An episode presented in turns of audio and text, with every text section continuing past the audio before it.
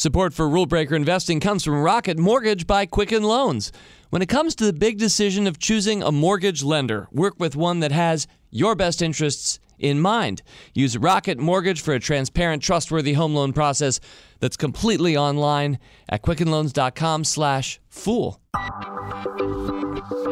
It's the Rule Breaker Investing Podcast with Motley Fool co founder David Gardner. Welcome back to Rule Breaker Investing. Great to have you with me this week. Last week it was something old, something new, something borrowed, something blue. I hope you listened, maybe remembered one or two of those. I think I can at least remember one of my points from last week. This week's going to be simpler because I'm just going to tell pretty much one story and I'm going to make a few points about it at the end. It is, if there were a Mount Rushmore, which there isn't, of Motley Fool stories, this would be on my Mount Rushmore anyway. This is probably one of my top five favorite Fool stories of all time. Therefore, it is a pleasure to bring it to you this week. In fact, I'll be reading. It'll be a dramatic reading, a presentation, something I do a little bit on this podcast. Um, most of the things I say from week to week, I haven't taken the time to write out, but whenever I have, it means that I'm going for something extra special. I'm actually choosing my words, so let's see how it works this week. And it starts like this Guys, I want you to come to California. We should meet. I think there's a TV show here. So it was the late 1990s.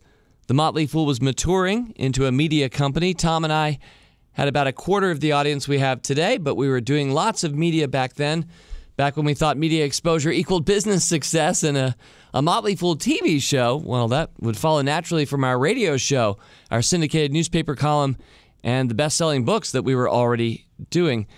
But Dave, this guy's shows are like Xena Warrior Princess, stuff like that, Tom said. Does this make sense? Not sure whether it did or not. We decided, what the heck, to accept the invitation to visit Universal Studios in Los Angeles, meet with our host to plan the show, and then meet with a Universal producer the day after that to pitch the concept.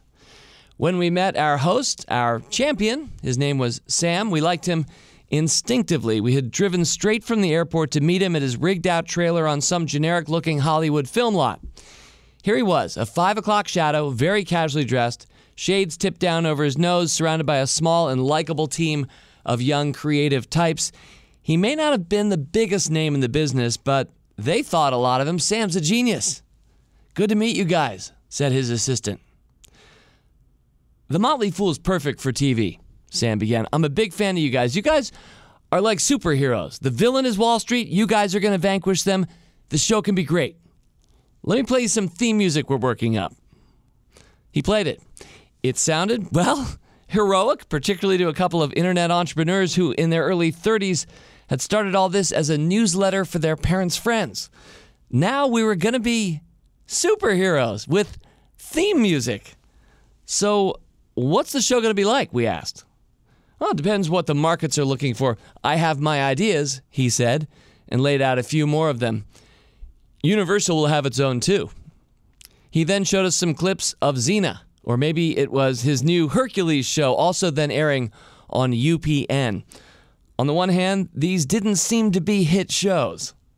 They didn't exactly instill confidence in us. On the other hand, Sam had two shows running on a TV network. He was a player. The thing is, Sam said, if we go for this, you guys know you only have one shot. If you try and fail on network TV, they'll never give you another chance. At lunch the next day, the Universal exec threw us a curveball after the appetizer plates hit. The exec, call him Ken, svelte, and debonair, occasionally waving to other tables at the shishi spot where we were dining, pushed his California blonde hair behind his ear, and gave us the lowdown. The only way Universal would do a show like this is for 10% of what you guys do. By you guys, he meant Tom and me. He wanted 10% of all future Motley Fool everything. So Sam had just laid out how, for 30 minutes in Friday primetime every week, our show would educate, amuse, and enrich millions of viewers with its cheeky market rap and cartoon humor sketches. Ken, a grizzled realist, was willing to take this seriously if only because Sam did. And 10% was what Ken came back with. We were young and impressionable. This was TV. I mean, Hercules, Xena, and The Motley Fool. But even back then, 10% was too round a number. Well, Sam talked gamely through the lunch, but along with us, looked increasingly crestfallen by the time our host called the check. We walked out, leaving things open ended. Good luck, you guys. I expect that's the way all such lunches, and really, whatever happens afterward. Well, back at Sam's trailer, we all realized that our two days together would come to naught. We had enjoyed meeting Sam and his crew, but it would be more Xena and Hercules for him, and back to the internet for us. That was 1998. The next few years for The Fool were tremendous. Then came 2001 when the market crashed and almost brought down our company with it. After a super rebound today, we couldn't be happier looking backward that we didn't give Universal its 10%. But the best story of all is Sam's. Sam went on to make a real superhero show a few years later, a movie actually. It was called Spider Man, and director Sam Raimi's love of superheroes and villains culminated in an amazing film trilogy that combined cost $600 million to make and grossed $2.5 billion worldwide. And that's where our story ends. And I have three lessons that I want to highlight for investors and entrepreneurs, and I'm going to do that in a minute. Support for Rule Breaker Investing comes from Rocket Mortgage by Quicken Loans. Whether you're looking to buy a home or refinance your existing mortgage, you can lift the burden of getting a home loan with Rocket Mortgage. You're going to get a transparent online process that gives you the confidence to make an informed decision. Don't waste time searching through stacks of paperwork. With Rocket Mortgage, you can securely share your financial info to get a mortgage approval in minutes. And you can even adjust the rate and length of your loan in real time to make sure you get the mortgage solution that's right for you. Skip the bank, skip the waiting, go completely online at quickenloans.com slash fool. Equal housing lender, licensed in all 50 states, NMLS consumeraccess.org number 3030. That's quickenloans.com slash fool. Thanks again to Rocket Mortgage by Quicken Loans for supporting this and all Motley Fool podcasts. All right, three reflections. Maybe they're lessons, maybe they're just reflections. Here's the first one thinking back on that story about 20 years later. One thing that I like that happened there, and I hope I made it clear, I'm really glad that Tom and I didn't give away 10% of everything that the Motley Fool was doing in order to try a television show pilot on probably UPN. I'm really glad we didn't do that. And I think the reason we didn't do it ultimately is that we were playing the long game. And that is reflection number one playing the long game is going to serve you so well, not just in life or in this context in business, but of course as an investor. In fact, as I look over our Motley Fool Stock Advisor scorecard, the service launched in March of 2002. Um, I have nine 25 plus baggers uh, since that service opened in March of 2002. And here's the key to them every single one of them remains an open position. Every one of those 25 plus baggers remains an active recommendation, a company that we like probably even more today than when we first bought it. Of course, that's partly because we've gotten to know it over time and they've done so well for us. But companies like Priceline and Netflix and Amazon, companies I've talked a lot about and will always talk a lot about in Rule Breaker Investing, um, are those kinds of companies. And we were playing the long game. Most of those picks were made more than 10 years ago. After all, if you're going to roll up and make a 60 bagger, it usually takes a while. Uh, but the good news is, if the stock doubles again, all of a sudden, a stock that was up 60 times for you is up 120 times. And that's what I've seen over the course of my life. And it's not just something that stock advisor members have seen, at least in my own case, I've seen it from my parents and how they invested. And this is the story of playing the long game. Reflection number one play the long game as an investor, as a professional, and in life. And before I cruise on to reflection number two, I, I think I have to briefly remember another moment where we were playing the long game as young entrepreneurs. Scott Cook, the founder of Intuit, very brilliant businessman, very good guy, was once in Fool HQ back in the day trying to purchase the Motley Fool. He wanted to take a stake in our company. And in a classically bad line from yours truly, one that my brother Tom will from time to time mock me for, and I'm happy to be mocked for it again and again over the years. I said to Scott, You know, Scott, first of all, we admire you greatly, and Intuit is an amazing company. I've used the tool, I said to him myself, tracking my finances and investing for years. I love what you do. And yet, Scott, I said, I actually think maybe it should be us buying you. And at the time, I was not trying to be arrogant. I know I was cocksure, but it was a time where the possibilities of the internet early on, it looked as if our company, The Motley Fool, having gotten such an early start and great head start advantage over the rest of the industry, most of which financial companies weren't even looking at the online medium. They didn't even believe in it. We started to think, you know, we can probably almost reorganize the world of finance if we do this right, which I guess we didn't, through the Motley fools as a vehicle. So Intuit, I was explaining to him, you know, having a software, a great software program like that would be a tool that would be one of the things that we would sell, offer our members over the course of time. But that would just be part of what we do. And as history will now show, Intuit has gotten quite a bit bigger in the 20 or so years that Scott pitched us. And uh, we've gotten a little bit bigger, but I'm pretty sure I deserve to be mocked roundly for that line, and I'm happy to have that so. Okay, reflection number two. This is a pretty simple one. That was a lot of fun. That story, telling that story, sharing that with you this week was is a lot of fun for me. Being there that day was a lot of fun. In fact, we got there a day early and they'd given us free tickets around the Universal theme park that was around Universal Studios in Los Angeles. So we just kind of hung out on a roller coaster. And even though it didn't all play out, we had a lot of fun. And part of it is that we did it as brothers.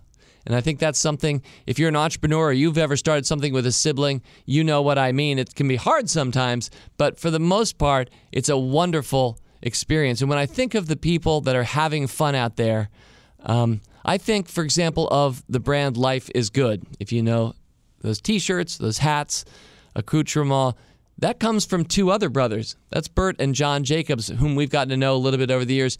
They are having fun and they're creating fun every day for their customers. Fun is probably always underrated. And I mean this again as a business person. I think you should be trying to have fun with the culture in your workplace. You should be trying to create fun for your customers. And I think as an investor, you're going to be well rewarded for finding companies that do just that. Life is good. Have fun. And my final one, reflection number three, I was thinking about some of the people that I've gotten to know and know over the course of my life now at the age of 50. And I was thinking about Sam Raimi as an example, whom I've never seen since. Sam, I hope you're listening. I hope you enjoyed our story again. But a great addendum to our Sam Raimi story is what happened on the Motley Fool Stock Advisor scorecard. Because if you're a member of our service, you can go in and see. If you look at my June 2002 pick, you'll see it is Disney. Picked on my side of the scorecard in the month of June 2002. But if you actually double click down, you'll see that it was actually Marvel Entertainment that I picked. It was not Disney. Disney bought out Marvel subsequently, and we've just kept that investment and re-wrecked it multiple times in place ever since. So now you actually know the full story of my thinking at the time because Marvel at the time was an underperforming old media play perceived to be a comic book company, and that wasn't a great business.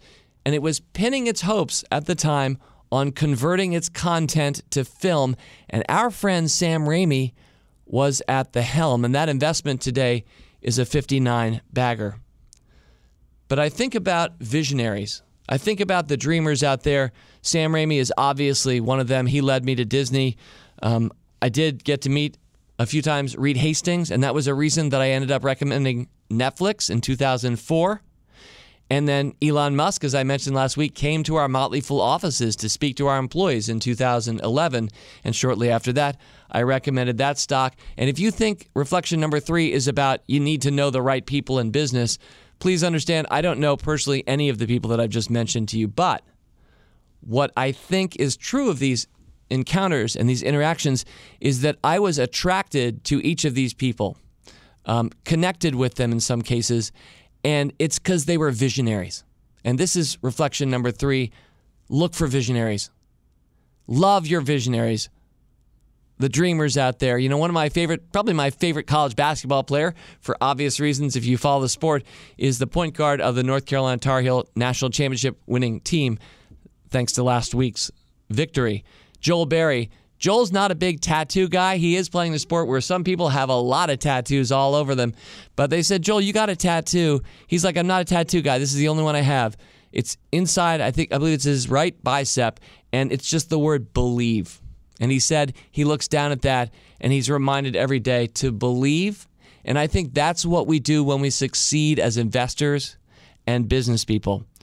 We believe. In some cases, we need to believe in ourselves, but in other cases, we need to find the visionaries and believe the vision that they have. Whether it's, you know, we can make a good superhero movie out of a comic book, or people will ultimately be streaming content over the internet instead of their cable TV, or darn it, electric cars will succeed. So look for visionaries. If you are a visionary, congratulations. Look for the dreamers and believe. Puts me in mind of a lyric of the movie that I was hoping would win Best Picture this year. I think a lot of people expected it to La La Land, but my favorite song in La La Land, which is entitled Audition, and the parenthetical subtitle is The Fools Who Dream. And maybe maybe you saw this movie, maybe you remember Emma Stone singing these lines. Here's to the ones who dream, foolish as they may seem. Here's to the hearts that ache. Here's to See you next week. Fool on. As always, people on this program may have interest in the stocks they talk about, and the Motley Fool may have formal recommendations for or against. So don't buy or sell stocks based solely on what you hear. Learn more about rule breaker investing at rbi.fool.com.